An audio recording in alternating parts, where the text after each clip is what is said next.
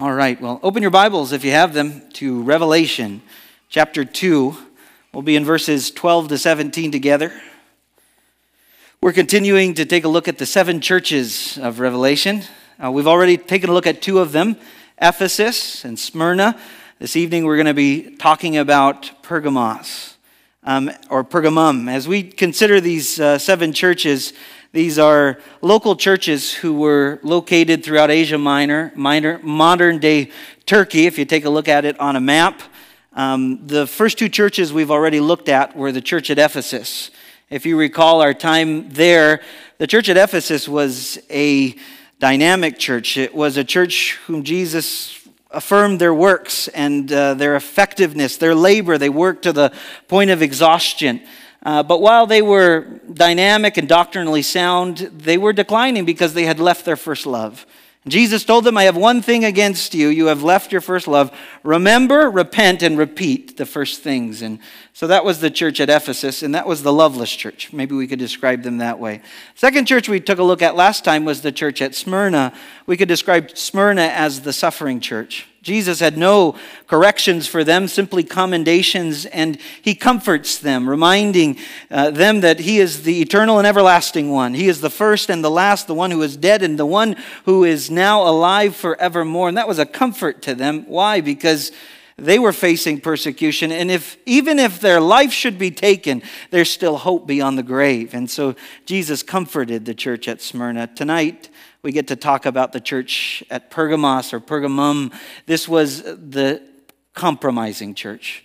And so Jesus is going to have a number of commendations and corrections and some counsel that we're going to talk through this evening. The author, just to remind you, is the Apostle John. He is writing from the island of Patmos, where he has been placed there to silence him from continuing to teach and preach the gospel message of Jesus Christ. But how ironic is it that there he receives this vision of the Lord Jesus Christ, who commands him to write the things that he's seen, to write the things that are, and to write the things that will be. And our focus of our study throughout the seven churches of Revelation in chapter two to three are just considering the things that are these seven churches and what we can learn from the messages that are given to each one. And so, as we consider this uh, message to Pergamos, let's go ahead and read it beginning in verse twelve. And to the angel of the church in Pergamos write, these things says he who has the sharp two-edged sword. I know your works and where you dwell, where Satan's throne is, and you hold fast to my name and did not deny my faith, even in the days in which Antipas was my faithful martyr, who was killed among you, where Satan dwells. But I have a few things against you, because you have there those who hold the doctrine of Balaam, who taught Balak to put a stumbling block before the children of Israel, to eat things sacrificed to idols, and to commit sexual immorality. Thus, you also have those who hold the doctrine of the Nicolaitans, which thing I hate. Repent, or else I will come to you quickly, and I will fight against them with the sword of my mouth. He who has an ear, let him hear what the Spirit says to the churches. To him who overcomes, I will give some of the hidden manna to eat, and I will give him a white stone, and on the stone, a new name written, which no one knows except him who receives it. The word of the Lord. And we're going to take some time to consider the message given to the church at Pergamos and what we can learn from it as Twin Rivers Church. Let me remind you, each of these messages given to these seven churches were unique to them. They were literal local churches, but the message that was shared with each of them was read by the others. So when you got to receive your letter, you got to read the rest from everybody else. And that means it's relevant to us because we have it recorded in the book of Revelation for us to learn from that message as well. If I could give you a few headings just to guide our study tonight, it would be the context we're going to look at first um, in verse twelve. Then we'll go ahead and take a look at the commendation of the letter in verse thirteen, and then finish up by considering the corrections and counsel given by Christ in verses fourteen to seventeen. But let's begin with the context of the letter. And if you've been with us and you've been reading through these letters, each of them begin about the same. Uh, it begins with the person who's being addressed, the recipient, and also a title or a description of Christ who's who is speaking to them. And so it begins and says, to the angel of the church in Pergamos, writes, him who has the sharp two-edged sword coming out of his mouth. And so let's first talk about the recipient. Uh, it says, to the angel of the church at, F, uh, at Pergamos, write these things, you know. And so as we've been talking through these letters, whenever we give the introduction, we talk about who are these angels. Um, are they heavenly messengers? Are they earthly messengers? They could be either. That term angelos can refer to either. But in the context of these seven local churches, it probably refers to the messenger of the church who receives the letter written and communicates it to the church body. Who is the messenger of the local church? Usually it's the pastor. It's the elder of the church who shares the message that's been given. I just want you to consider for this for a moment, that when the pastor received the message given to the church and even read the book of Revelation to these seven churches, it's interesting to note that these pastors did not have the right to share whatever they wanted. They did not have the chance to edit. As a pastor, you might say, you know, we've got some commendations like Pergamos. If you were the church at Pergamos, I'd like to share you some encouraging words from the Lord Jesus Christ, but I'm not going to share the corrections.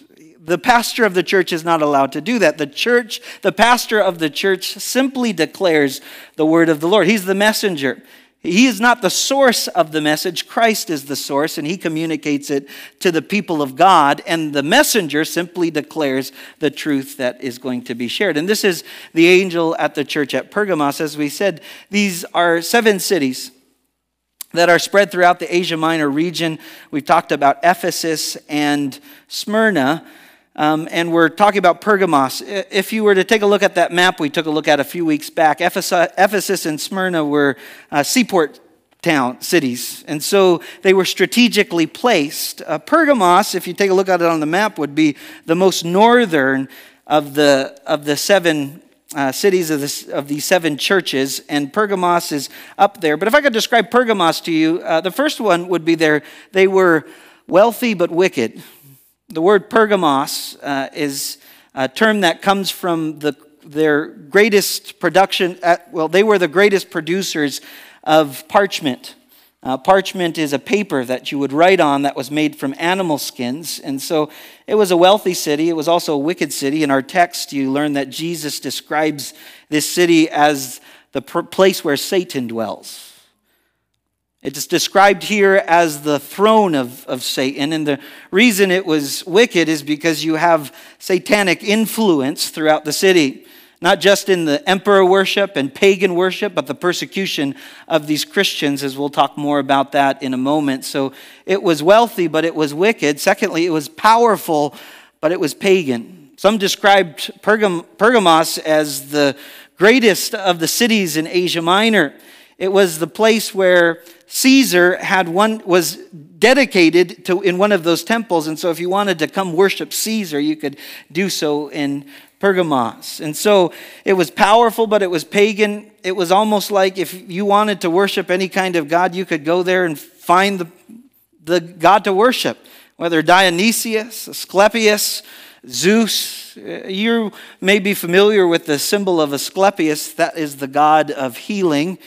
And uh, the temple of Asclepius is uh, symbolized by a snake, a coiled snake, that's wrapped around Um, a pole. And so whenever you go to hospitals, a lot of times medical symbols, you'll see the symbol of Asclepius, that coiled snake that's wrapped around a pole, and that's where it comes from. And folks who needed healing, you'd go to the temple of Asclepius. Possibly they put a bunch of snakes on you, and they would figure out how to uh, go about healing you. And so it was a combination of uh, perhaps medical practices and worship of these false idols. So you could go to the temple of Asclepius, you could go to the temple of Zeus, the god of lightning, and um, you could go to these different temples, the, the temple, uh, and you could worship these various gods. And so it was powerful but pagan. Thirdly, it was um, educated but foolish. It was a location where there was one of uh, there was a university there. There was also a very large library of over two hundred thousand volumes of books. And so they were quite educated in Pergamos. You had plenty of opportunities to get higher education, but in the eyes of God, quite foolish. I want to read you from First Corinthians one twenty to twenty-five. It says, "Where is the wise? Where is the scribe? Where is the disputer of this age? Has not God made foolish the wisdom of this world? For since in the wisdom of God, the world through wisdom did not know God, it pleased God through the foolishness of the message preached to save those who believe. For the Jews request a sign and Greeks seek after wisdom, but we preach Christ crucified, to the Jews a stumbling block and to the Greeks foolishness, but to those who are called, both Jews and Greeks, Christ the power of God and the wisdom of God, because the foolishness of God is wiser than men." There's no foolishness with God, but in the eyes of the world, the foolishness of God, from their perspective, is wiser than man, and the weakness of God, even though God has no weakness from their perspective, they think God is irrelevant, and so is the Bible, but the weakness of God is stronger than men. And so these are individuals who do not know the one true God, nor do they worship the one true God. As they worship these false idols, they are, have universities there, they have books there, two hundred thousand volumes there, but they don't know God. It's the place where Satan dwells. It's the place where the throne of Satan is present. And so the recipient of the letter is the angel of the church at Pergamos, and yet in this city that was wealthy but wicked, powerful but pagan, educated but foolish, you have a church of faithful believers in Jesus Christ. In a moment, we're going to see some who were not so faithful in their compromising of the truth of the gospel and compromising moral purity. But there you have the light of Christ shining in the darkness. What a wonderful encouragement to anyone who may find themselves living in a culture where Satan has influence, where the culture's values contradict the values of the truth of what God's word declares, and yet as a church, no matter how small or big we may be, we can shine the light of Christ. So to the angel of the church at Pergamos, how does Jesus describe himself to the compromising church? He says, "These things says he who has the sharp, two-edged sword."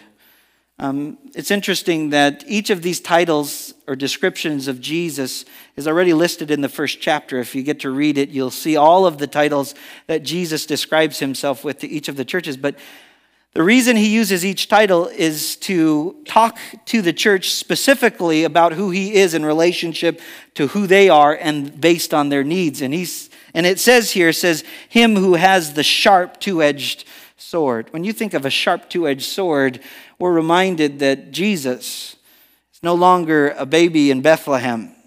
Jesus is not just the suffering servant that you read about in Isaiah fifty-three, or you read about in the Gospels, who came and from heaven to earth and died a sinner's death on the cross and was buried.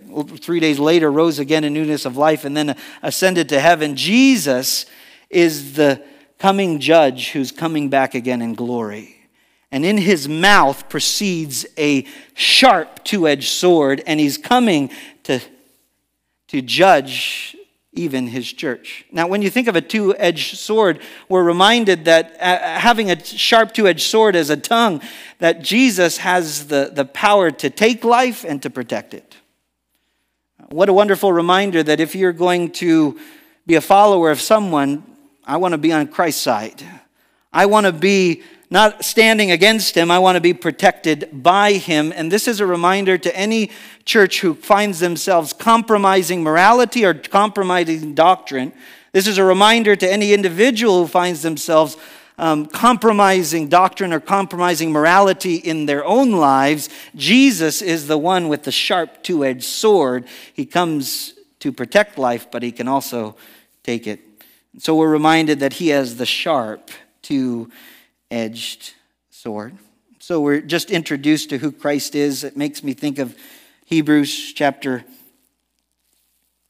chapter four, verse twelve, that speaks of who Jesus is, uh, or what what his word is able to do. For the word of God is living and powerful, sharper than any two-edged sword, piercing even the division of soul and spirits and of joints and marrow, and is the discerner of the thoughts and intents of the heart.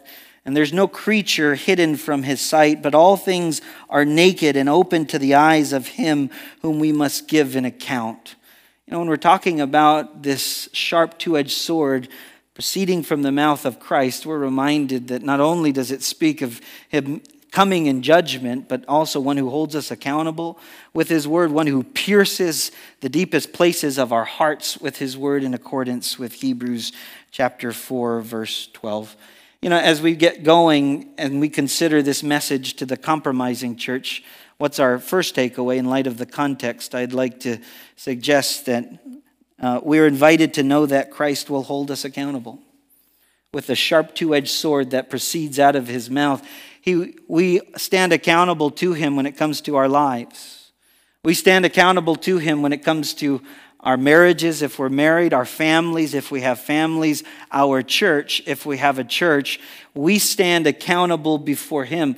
Christ is intimately involved in his church. He's the one in chapter one is the Apostle John looks behind him after hearing the voice of Christ with the with the tr- with with uh, with the sound of noise, and he turns and and he sees him. He sees him with the seven stars in his right hand, representing the seven angels or pastors, and walking among these seven lampstands, which are representative of these seven churches. And so, what does that look like for us? If I could give us just a couple takeaways, it would be this. Number one, pay close attention to what the word of Christ says.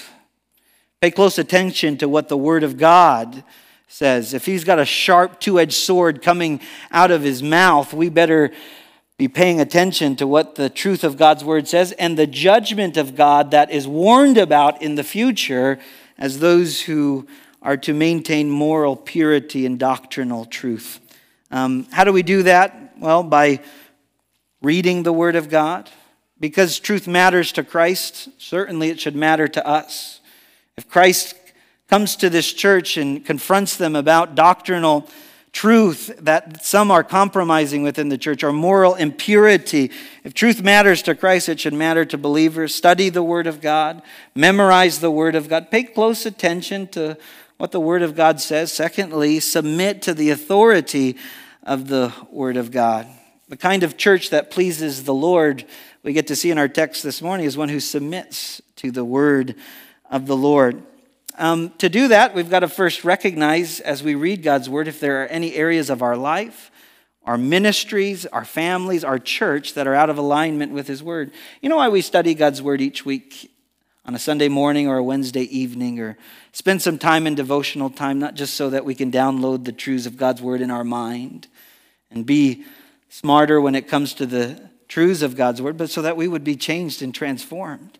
That if there is an area out of alignment in our lives, in our hearts, in our minds, that we would align ourselves, that we would fully submit to the Lordship of Christ in all things. And Uh, as we, we say, you know, when it comes to my tongue and the things I say, there are some things that I'm not, that are coming out of my mouth that shouldn't be coming out of my mouth, and I align it then with the Word of God.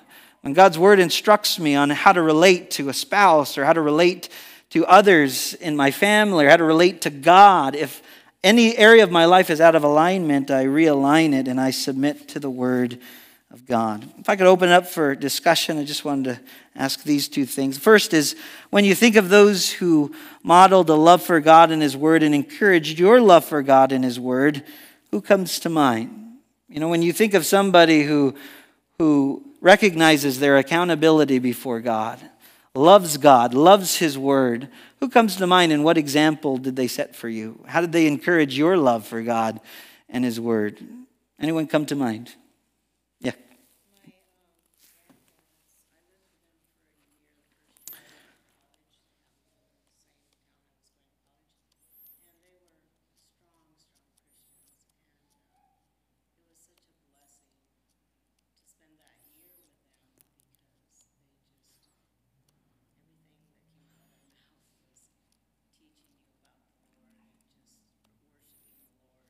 Yeah.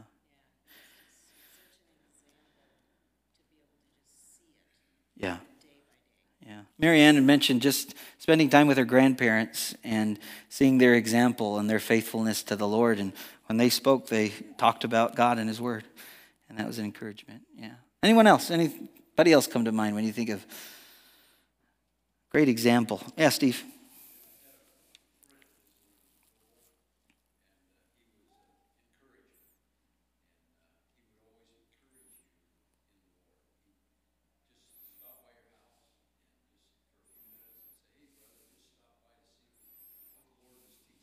Yeah.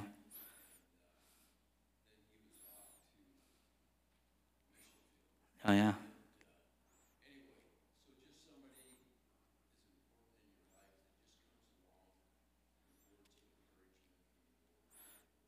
Amen. Yeah, yeah, yeah. Great blessing. Anyone else want to share? Yeah. Tasha. What's that? Jalen. Jalen, yeah. Yeah. Anything you want to go in further, Tosh? Yeah. Yeah. Yeah. Just always talking through the truth of God's word, and from our children on all the way on up whenever you have conversations. A great blessing. Yes. Anyone else wanted to share? Yeah. Um, if I could ask the second question, what advice would you give a new believer? You just put a Bible in their hands. What do they do with it? They just accept Christ for the first time. Yeah, Stephanie. Sure.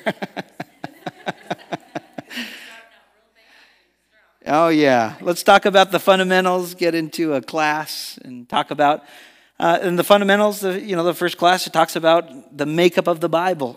Uh, How do you how do you break down the Old Testament and the New Testament? How do you get the big picture of Scripture and uh, be able to see not just the parts, but the parts in light of the whole? Yeah.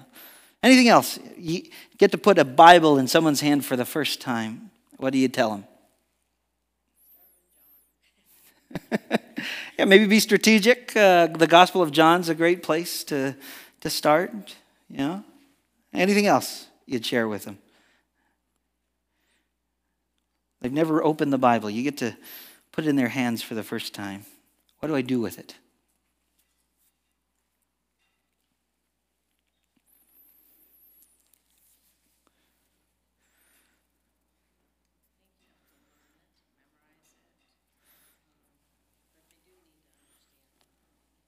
Yeah.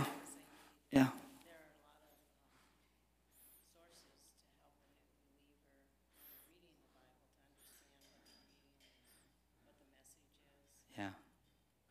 And so read it.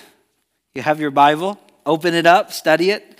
Learn about it. Be able to understand it. Maybe there's some uh, Bible study methods you might give them. Uh, read the text. Read it over again. Maybe take a look at the context of what you're reading. Um, yeah. Anything else? Uh, yeah. J- Jared?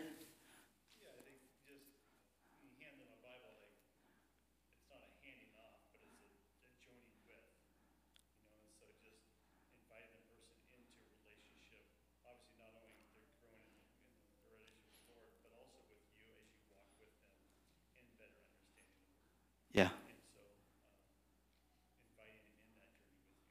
Yeah. So read it with them. Say, hey, we're going to read the Gospel of John, or we're going to start in Genesis, and we're going to go through the book of the books of the Bible together and study it. Yeah.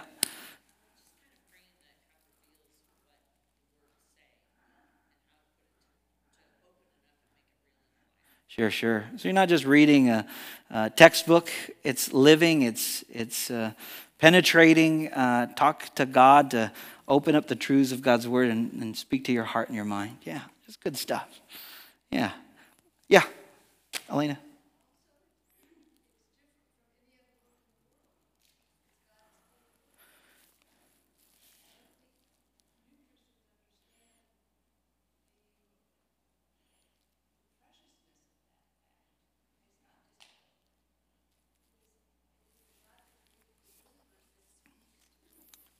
Yeah, it's it's not just a man-made written book. It's a, a God-inspired book, and God has literally given us the truth of his word. If you want to hear God speak to you, you don't have to necessarily go to sleep and dream or uh, ask somebody to tell me what God is trying to tell you. You just open up the Bible, and you'll get to see what God has directly for us. What a great blessing that is. Okay, so we talked about the context. It's uh, uh, um, given to the angel of the church in Pergamos. It's a unique city, and there were challenges that the church has faced. But in the midst of all of the challenges, we get to see that Jesus begins with the commendations. Aren't you grateful for that? Like as we walk through these churches, now there are going to be some who don't receive commendations. That's unfortunate. But what a wonderful thing that before we get the corrections, we get the commendations. And we get to read about those beginning in verse thirteen. The one who has the sharp two-edged sword says to the church, I know your works. He says, I know your deeds. He told that to the church at Ephesus. I know your ministry. I know about the effectiveness of your ministry and uh, the work that you're doing for the Lord. Uh, the church at Ephesus, we said they weren't just um, commended for their work, but for their labor, working to the point of exhaustion. But what Jesus is saying is, I know your work. I know you. He's saying, I know the good things you do as a church. Isn't that good to know? Even though we're an imperfect church. Even though there are some areas of our church that we could uh, continue to pursue in terms of maybe evangelism or discipleship or uh, getting to know the truths of God's word and being instructed in them. But as we get to see this, Jesus says to the churches, I know you and I know the good deeds that you do. And so he begins by affirming the ministries of the church. I know your works. But also, he not only says, I know your works and your deeds, I know your difficulties. Jesus said, I know the difficulties of where you dwell. Where do you dwell? He says, where Satan's throne is. They're facing great difficulties as a church because of the influence of Satan in the culture. The influence of Satan in the university, the, the uh, influence of Satan in government, possibly, the influence of Satan in these, well, in persecuting the church, and the influence of Satan in the worship of the emperor and the worship of all of these false gods. You had your pick of which which god that you wanted to worship on a given day. You could go uh, worship the, the God of healing if you needed some healing. You worship the God um, who is powerful. Zeus was known as the King of Kings among the gods, and so you could go there. And so there's all of these pagan gods that you can go to worship. And he says that in the midst of all that's going on, I know where you dwell, where Satan's throne is. And so there are great difficulties. You and I can imagine some of the difficulties that they face, let alone our own difficulties. When you think about having the opportunity to minister to others, even identifying as a Christian, when folks find that out about you, they may see you in a different light. They may consider your reputation to be negative, or some people positive, but in the culture we live in, you get judged accordingly. Um, when you think about the difficulties that you face when it comes to Uh, being open about being a Christian in the workplace, uh, some people are a little bit more hesitant to share that than with others, or to be open about how Christ is working in their hearts or working in their lives. So he says, I know your works, I know your deeds, I know your difficulties, where you dwell, where Satan's throne is.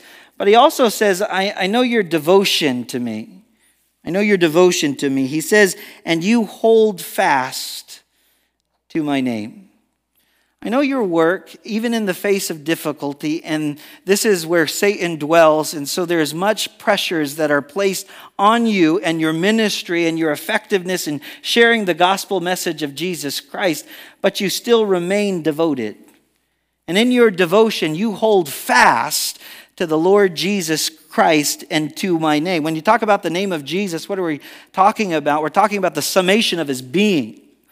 When you think of the name of Jesus, we're not just saying some word. No, we're, we're, we're talking about the one who came from heaven to earth, who was born in a manger, grew up to die on a cross, and died a sacrificial and substitutionary death on the cross. The one who, after being in the grave three days, rose in newness of life, ascended to the right hand of the Father, and promised to, to come back in glory. When we're talking about holding fast to his name, we're talking about him. And so we are to hold fast to the name of Jesus. How do you hold fast to the name of Jesus? By knowing who he is that you're holding fast to. Um, if you're going to take hold of somebody, who is your wife, make sure you know it's your wife before you take hold of her, right?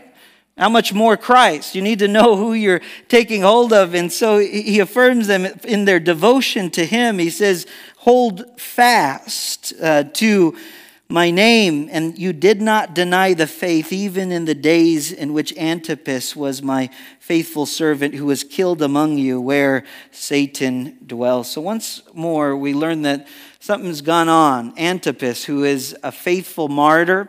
The word martyr in the Greek simply means witness. You know who else is described as a faithful witness? You go back to chapter one, Jesus is. Jesus is a faithful witness. He's the one who remained faithful even in death. And he died and rose in newness of life. And now what a wonderful thing to be described by Jesus as a faithful servant, as a faithful witness, as a faithful martyr of his. And this was Antipas. And he, he says, you've held fast to my name, and you haven't been deterred despite people who've threatened your life too. Someone ends up taking one of our folks from the church this week. Somebody comes in and arrests one of us.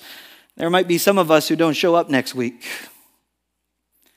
If you end up finding yourself sharing your faith and you end up losing your job, or you simply share with someone you're a Christian, next week we may not have as full of a, a Sunday service or a Sunday gathering. Why? Because some folks might be deterred, but Jesus turns to this church and says, even when they killed Antipas and took his life, you've remained faithful.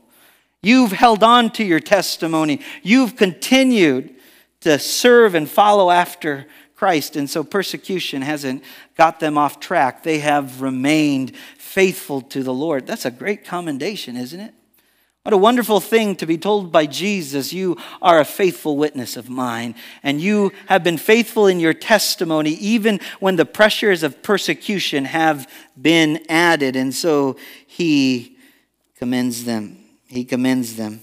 And he says, I know your works, where you dwell, your deeds, your difficulties, your devotion, and did not deny my faith, even in the days of Antipas, my faithful martyr, who was killed among you where Satan dwells.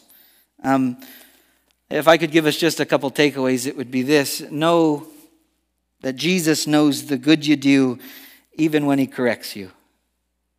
Because in a moment, he's going to correct them. In the moment, he's going to confront them about the doctrine of Balaam and the teaching of the Nicolaitans. But what a wonderful thing to know that he knows the good we do, even when there are some areas where we need to change, or we need to correct, or we need to repent of. And he says, I know the good that you do. So, so first, know that Jesus knows that ministry can be difficult and messy at times. Know that he knows. There are some people that you have an opportunity to witness to in your circle of influence. It might be some folks in your family, and you know the, the influence that God, well, that Satan perhaps has in the relationships that you have with others, and, and you're reminded that sometimes it gets messy. If you begin to bring up the name of Jesus, there are some family members who, who don't even want to talk to you and say, get out, you know? If ever you bring up the name of Jesus or have an opportunity to witness to folks in your places of employment or, or even in the grocery store, you may see some challenges. And so uh, know that Jesus knows the ministry is difficult and messy at times. And so I want to ask this, what kind of influence does Satan have in our culture? And what does it look like to remain faithful to Christ despite that influence? Let's talk about that. What are the challenges we face as a church in light of the culture that we live in right now? What kind of influence does Satan have in Springfield, in Oregon, in the U S, in our world today? What challenges do you see?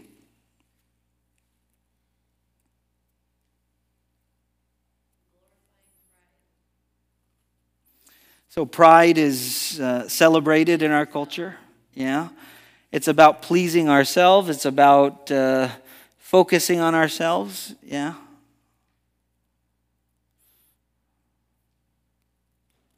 Yeah, Steve.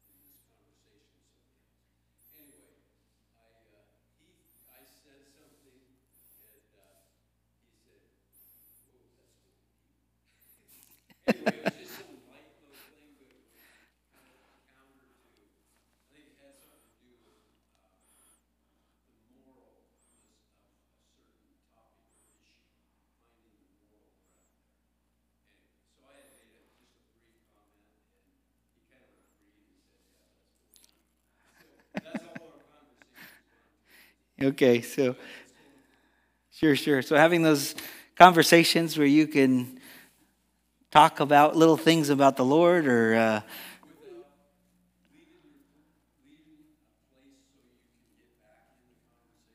yeah, yeah. Sure, sure. Just staying focused on the gospel, staying focused on Christ when you see that, those challenges, uh, witnessing to others or sharing your faith with them, stick to the message. Stick to the message. Yeah. Anything else? What kind of, any other areas of our culture, our world that you say, hey, this is a challenge for the church right now? Yeah. I was in a meeting last night with uh, seven Christians. Yeah.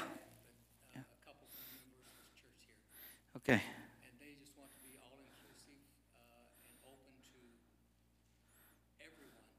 Yeah. So they want to accept uh, all the doctrines of all the different churches and just melt it all together and just compromise everything. Yeah.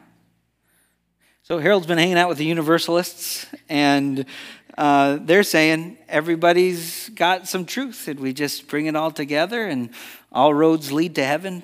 Possibly, and um, usually you have universalists who are accepting of all views except for those who are exclusivists in terms of Jesus as the only way, the truth, and the life. Uh, but uh, yeah, you, you see that in terms of people who, who want to pursue religion or faith or, or a God, but they don't want the God of the Bible. Um, they want multiple paths that lead to, to heaven, and we, we all have some form of truth, and that will lead us on the right path. But fortunately, it doesn't, and it's just small twists of truth. Discernment, right, is, is not being able to tell the difference between right and wrong, but right and almost right. And that's what, what they do. They they twist that, yeah. Um, so you see it in the churches.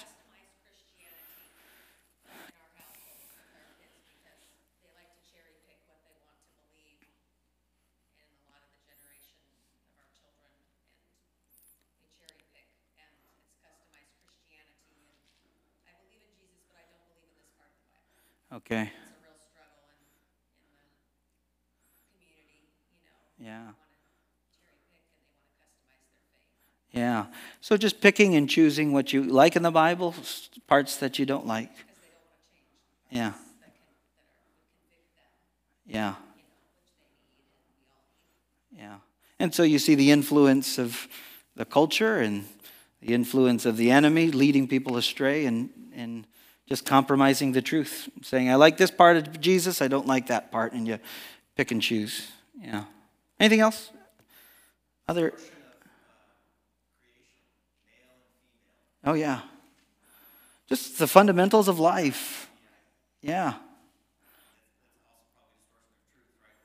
Yeah, yeah. Sure, sure. And it's, and it's everywhere. And so it's just, it's just knowing that God knows there are difficulties as you minister to others, as you share your faith. When it comes to your children and your grandchildren, those in your family, extended family, and as you have conversations, you, you get to see the influence of the enemy leading the people astray. And instead of embracing the truth, they find themselves moving in a different direction. Secondly, know that Jesus knows. And if you are being a faithful wit, or know that Jesus knows if you are being a faithful witness, holding on to the name of Christ. Jesus knows if you're a faithful witness or not.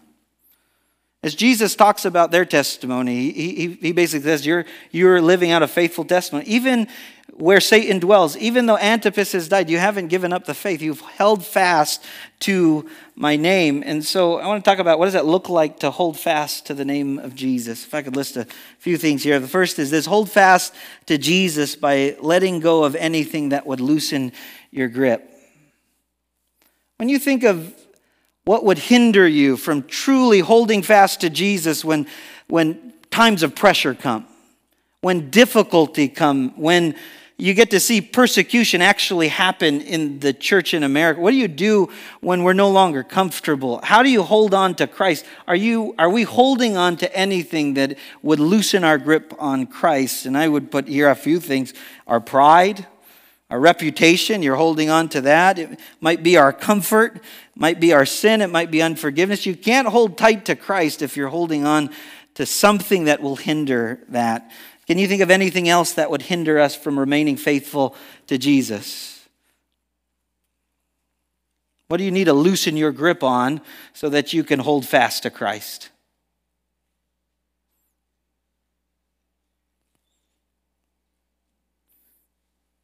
Yeah.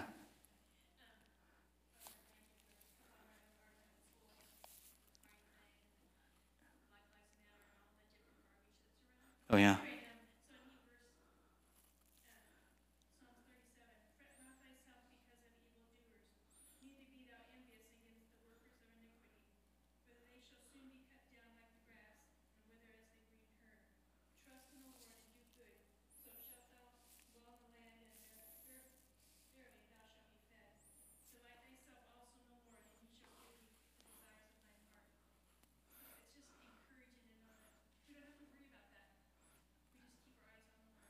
Yeah. So, so taking your eyes off of the distractions, and those distractions can loosen your grip when you're not keeping your eyes on Christ. Absolutely. Going back to his word. Anything else you can think of? Loose, keep, yeah, Harold. Jesus said you cannot serve God in materialism. Yeah. Here in America, we think we need to balance it, or put the two together. Somehow we develop a culture that it's acceptable to uh, fight that battle and try to balance it out. He said you can't do that. Yeah, yeah. So we love our stuff, and we love the comforts of this world. Um, next week, if we didn't, if it was a hot day and uh, we had no heat, or it was a cold day and we had no, or I mean, it was a hot day and we had no air conditioning, or a A cold day and we had no heat, how many folks are going to stick around for the whole service, let alone persecution, right? And so it's it's it's just a reminder that some of us are holding on to comforts, holding on to the things of this world, and some some of us aren't so looking forward to the uh, to being with Christ simply because we we love this world so much. We love the things of this world so much, and so we don't look forward to the things to come. Hold fast by To Jesus by letting go of anything that would loosen your grip. Hold fast to Jesus by praying in his name. John fourteen, thirteen to fourteen says, "And whatever you ask in my name, that will I do." How do you pray in, na- in the name of Jesus? Saying, in Jesus' name, well, you pray according to his will. The best way to pray in the name of Jesus is to pray Scripture. A wonderful thing to know the will of God so you can pray the will of God over your life. "And whatever you ask in my name, that I will do, that the Father may be glorified in the Son. If you ask anything in my name, I will do it." And then hold fast to the name of Jesus by submitting to his reign and his rule. That's how you hold fast to the name of Jesus. What will loosen your grip is disobedience to the things of God. What will loosen your grip is, is holding on to unforgiveness in your heart. What will loosen the, your grip on the Lord Jesus Christ is, is loving the world more than you love him, and your anything that should compromise your love and devotion to him. Philippians two, nine through eleven says, "Therefore God has also exalted him and has given him the name that is above every name." His name is above every name. Is his name over your life? Is it? Is your mind surrendered and submitted to him? That in the name of Je- at the name of Jesus, every knee should bow, of those in heaven and those on earth and those under the earth, and that every tongue should confess that Jesus Christ is Lord, to the glory of God the Father. We get to experience heaven on earth when we invite the reign and rule of Christ into our lives. When Christ is ruling and reigning in our decisions. When Christ is ruling and reigning in our relationships, when we love unconditionally, sacrificially, and selflessly, we invite the rule and reign of Christ to come over us. So that when someone mistreats us or, or commits an offense against us, we don't react in the flesh, we react in the Spirit, because we serve a new master, not our flesh or our own desires. We serve Christ in him crucified. And lastly, hold fast to Jesus by asking for help. If you find yourself having a loose grip on Christ, but he's holding on to you, right? But if your grip is starting to become loose because of the things in the world, ask him for help. I don't know about you, but when I wake up each morning, my grip tends to be loose. I tend to be distracted by the things that are present in this world. I tend to love the comforts of this world. I tend to love myself more than I love my wife and my children because I want me served instead of them served. And so I need God's help every single day to hold fast to his name so that when hard times come and difficulties come, even persecution should come, my grip is firmly, is firmly um, grabbing the Lord Jesus Christ. And so Um, we talked about the context, the commendation. Let's talk about the correction and the rest of our text together, uh, beginning in verse fourteen. It says, "But I have a few things against you." Can you imagine the pastor of the church sharing the, the, the commendations and then saying, "I have a few things against you," straight from the Lord Jesus Christ himself? That's a, that's quite the moment. I want you to consider that for a moment. If Christ were to take a look at your heart, your mind, your life, just you as an individual believer, would there be anything in your heart, your life right now that he would say, "I have a few things against you"? Did you take a look at our church, or would he say anything there? "I have a few things against you." The church at Ephesus, he commended them and then he corrected them and said, "I have one thing against you. You have left your first love." The church at Pergamos, "I have a few things against you." He goes on to talk about those, and they're due to moral compromise. It says, "But I have a few things against you because you have there those who hold the doctrine of Balaam." And so there are some in the church who are remaining faithful. They have a faithful testimony.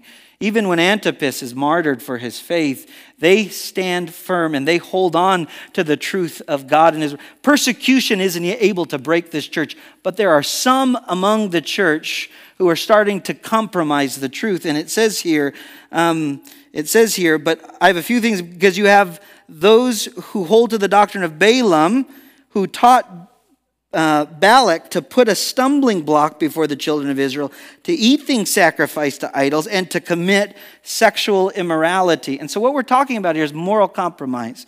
Some of you are wondering, who's this Balaam guy and who's this Balak guy? Well, you go back to Numbers twenty-two to twenty-five, and you learn the story.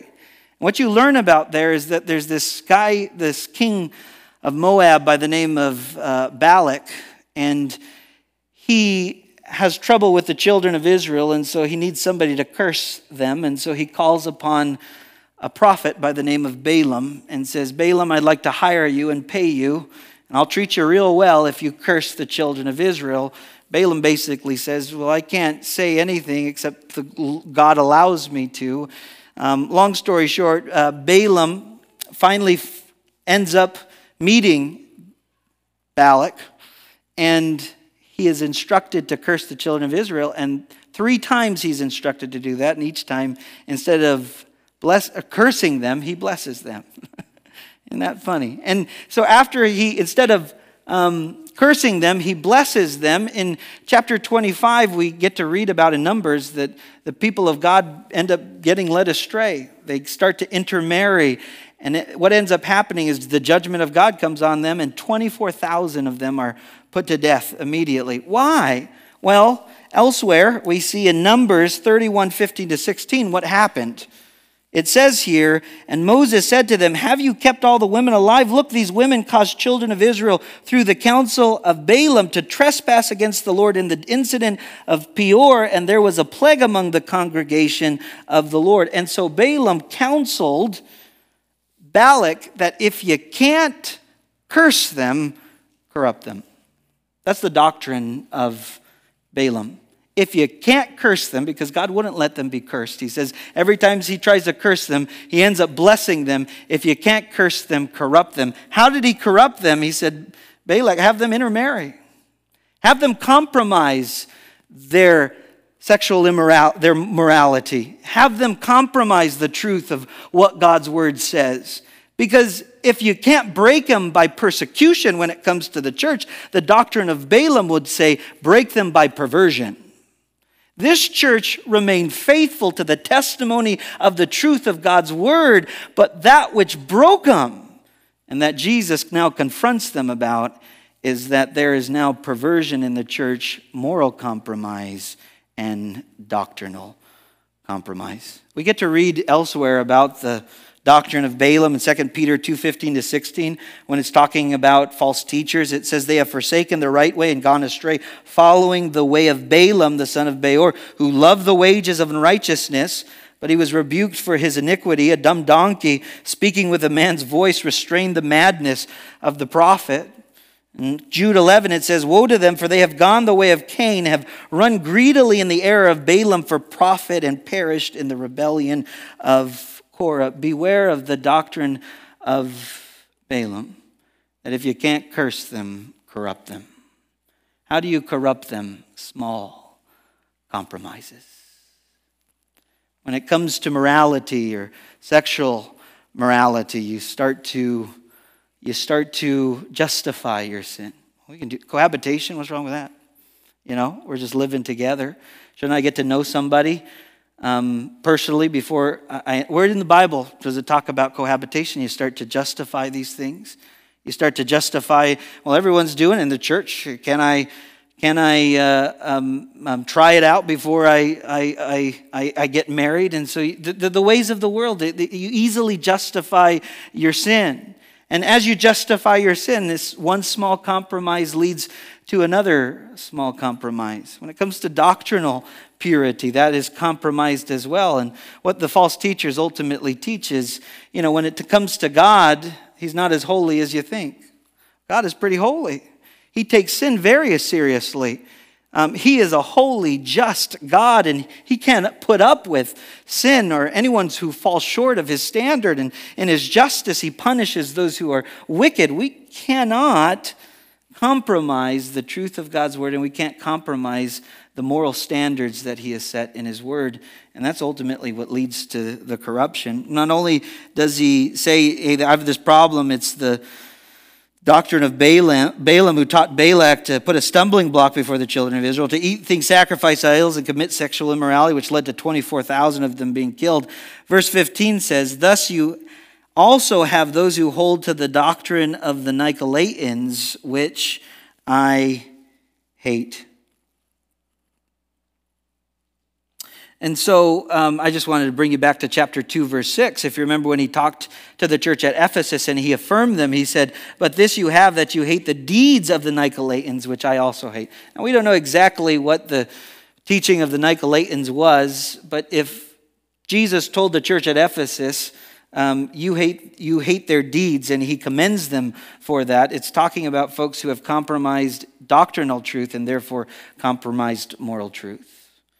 And saying, God, he'll, he'll be open to uh, allow certain kinds of sins, and you can live however you want. And they'll deny the reality of our accountability before the Lord. Some may deny the return of Jesus Christ, who is going to come back to judge the quick and the dead. And he's going to come back as a conquering king.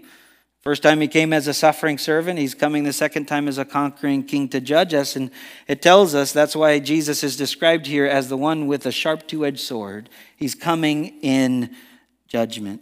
Text goes on to say, repent, or else I will come to you quickly and will fight against them with the sword of my mouth. Jesus isn't messing around. He tells the church as a whole, repent. There are some within the church who have compromised doctrine and have compromised morality and are starting to influence others in the church. And Jesus says, don't put up with it. He says, repent. Change your mind. That will lead to a change of direction. Because if you don't, he says, I will, I will come to you quickly and will fight against them with the sword of my mouth. Jesus says, I'm coming in judgment. So repent. Then he goes on to say, he who has an ear, let him hear what the Spirit says to the churches. When it says, uh, if you have an ear, hear, Jesus is not just saying, listen to what I have to say. He's saying, heed what I'm saying. You know, if anyone has children and you tell them, Uh, hey, can you mind uh, cleaning up your room or cleaning up around here? And they don't. You say, did you hear me? And when you say, did you hear me, you're not asking if they actually heard you. You're asking them to be obedient to what you've told them to do. because there are going to be consequences, right? Or there should be. If you're not going to go do what I just told you, I want you to hear me and I want you to heed what I've said. Did you hear me? In other words, are you going to go and obey me or not? To him who overcomes, I will give some of the hidden manna to eat. Okay, now what are we talking about? This is a reward. What is the reward of those who are faithful, who hear what the what Jesus has to say to his church? And this is not just a message for Pergamos anymore. This is the rest of the churches and our church and all churches and all generations. If you have an ear, hear what the Lord Jesus has to say to you, and you'll receive bread from heaven. That's manna. Um, what is this manna? Well, we don't know exactly, but when you think of who Jesus is and what he claims to be in John six thirty-five, Jesus says, I am the bread of life. He who comes to me shall never hunger. He who believes in me shall never thirst. Jesus said, I will satisfy and quench your spiritual longing in your heart. And once you partake of the truth of God's word and you put your faith in Jesus in response to the gospel, receive forgiveness of sins, you never have to be hungry again. You never have to be thirsty again. You have the Lord Jesus. But also it says, I will give him a white stone, and on the stone a new name written, which no one knows except him who receives it. So what is the name on the stone? Well, no one knows except the one who receives it. Now, we don't know exactly what that means, but what it really communicates to us is the acceptance of the Lord Jesus Christ. You will be received and be with your Lord forever and ever, and you will enter into his rest. That's the joy for those who remain faithful, those who serve the Lord, those who listen up and consider what Christ commends and also consider what Christ corrects and repents and turns from the Lord. Doesn't put up with moral compromises in the church. Doesn't put up with doctrinal compromises in the church concerning the things of who Jesus is. And so, I wanted to open it up as uh, we finish up. Uh, just some questions of application. If I could add one one application, it would be perversion, not persecution, is a greater threat to the local church. And some people in America are afraid, oh, what if persecution ever comes, you know? What if somebody, you know, we lose our jobs, we lose our businesses, they place a bunch of restrictions on the persecution. I mean, that's the worst thing that could ever come to America. But you get to see in the book of Acts and you get to see throughout church history, persecution has actually been a great blessing because it's a purifying um, uh, thing. It, it helps purify the church. It helps clean it up.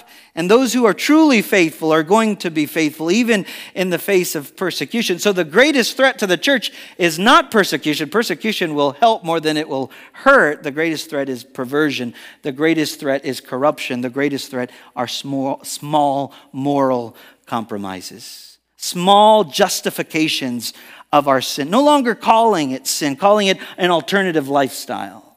No longer calling it sin, but coming up with our other synonyms for it. And so um, guard against doctrinal and moral compromise in the local church. You know, I wanted to share this in terms of, I was just reading an article just this past week, and uh, Albert Mohler was uh, writing an article about uh, an, influ- an influential pastor in the U S named Andy Stanley. And in this article, he was just sharing about an upcoming conference that Andy Stanley is going to be holding at his church. And I want to read this to you because I want to remind you, when it comes to discernment, discernment is not just being able to tell the difference between right and wrong, but right and almost right. So let me read this to you. He published an article the other day about an influential pastor who's hosting a conference next week. And so it's going to happen, I think, Friday or Saturday. Uh, called the Unconditional Conference at the campus of North Point Community Church in Metro Atlanta area. And the website for the conference bills it as a two-day premier event, specially designed for parents of L G B T Q plus children and ministry leaders. So you identify, not just children, but ministry leaders. And it says, you will be equipped, refreshed, and inspired as you hear from leading communicators on topics that speak to your heart, soul, and mind, it promises. One statement stands out in the description. No matter what theological stance you hold, we invite you to listen, to reflect, and learn as we approach this topic from the quieter middle space. From the quieter middle space. Let me tell you this. It's not wrong to minister with grace.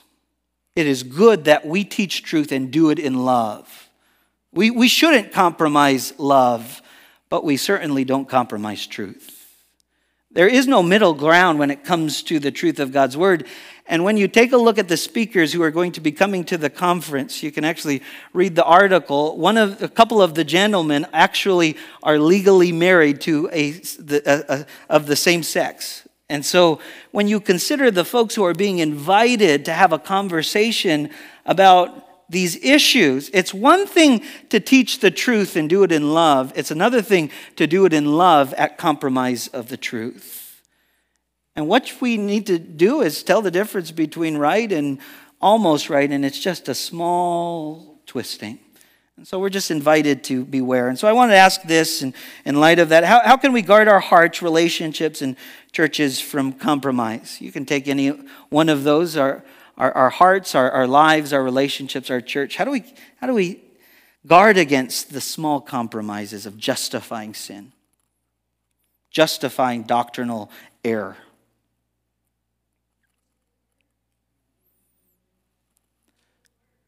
Say that, Nikki. Yeah, so we, we've got to know the truth of God's word. You got to, if you don't know the Bible, um, how do you tell the difference between the two? Certainly. Yeah, anyone else?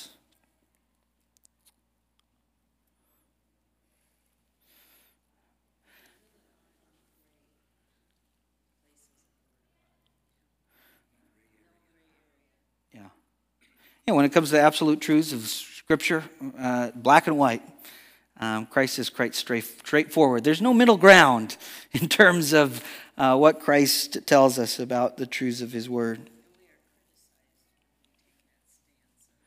Yeah. Sure, sure. Yeah. Well, I need help because... Uh, There's plenty of ways to be compromised. What what would you say are ways that I can guard myself from um, doctrinal error, from moral impurity, just justifying sin in my own life?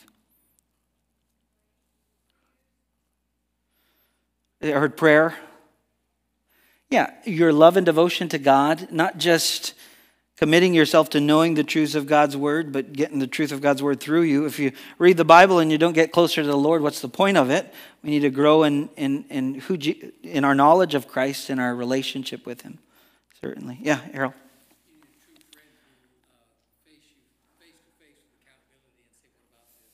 Oh yeah.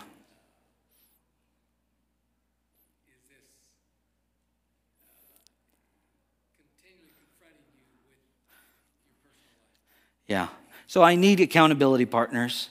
I need faithful brothers and sisters in Christ in the local church who are going to call out sin when they see it, who are going to call out doctrinal error, even a small departure when they see it. I, I need folks who are going to be faithful to hold me accountable and hold one another accountable. Um, what sins do individual believers in churches tolerate at times? The, the hot button term of these days is be tolerant, and yet we don't tolerate sin, we don't tolerate evil. Christ doesn't, we shouldn't. Try not to be offensive. Yeah.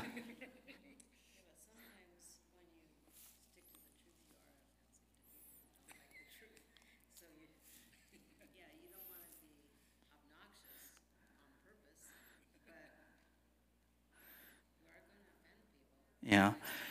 So you're going to offend people, but you can do it in love, right? So there's a balance between teaching truth, do it in love. Um, even when you see Matthew eighteen, the whole purpose of confronting a fellow brother or sister in Christ in the church is love for the sake of restoration.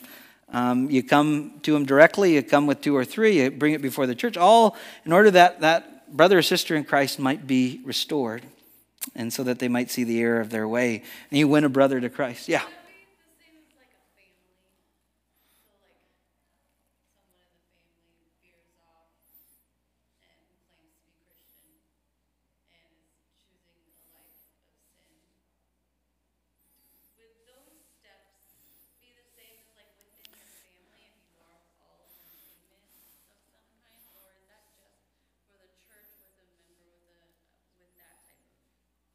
Well, I would think, uh, well, in the church especially, but in terms of a fellow believer, a fellow brother or sister in Christ who uh, professes to be a believer, if there is sin in my life, I would want them to confront me, even though they don't come to my church, or someone in my family to, to come talk to me. If your house is burning down, right, and you don't know it, and you've got your brother or sister from a different house come over, and they say, hey, your house is burning down, it would be unjust for them not to tell you.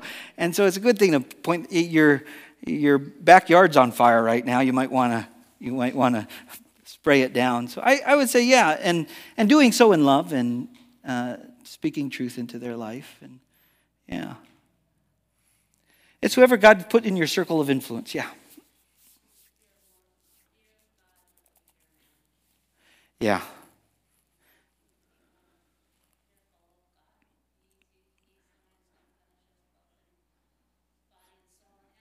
Oh, yeah. Yeah, don't fear the one who can kill the body. Fear the one who can destroy the soul, uh, certainly. Yeah, and sometimes we fear man more than we fear God, and we seek to please the preferences of man over the preferences of the God we worship and serve, and we need to be aware of that. Any other sins we, we might tolerate or put up with in the church in America today? Yeah.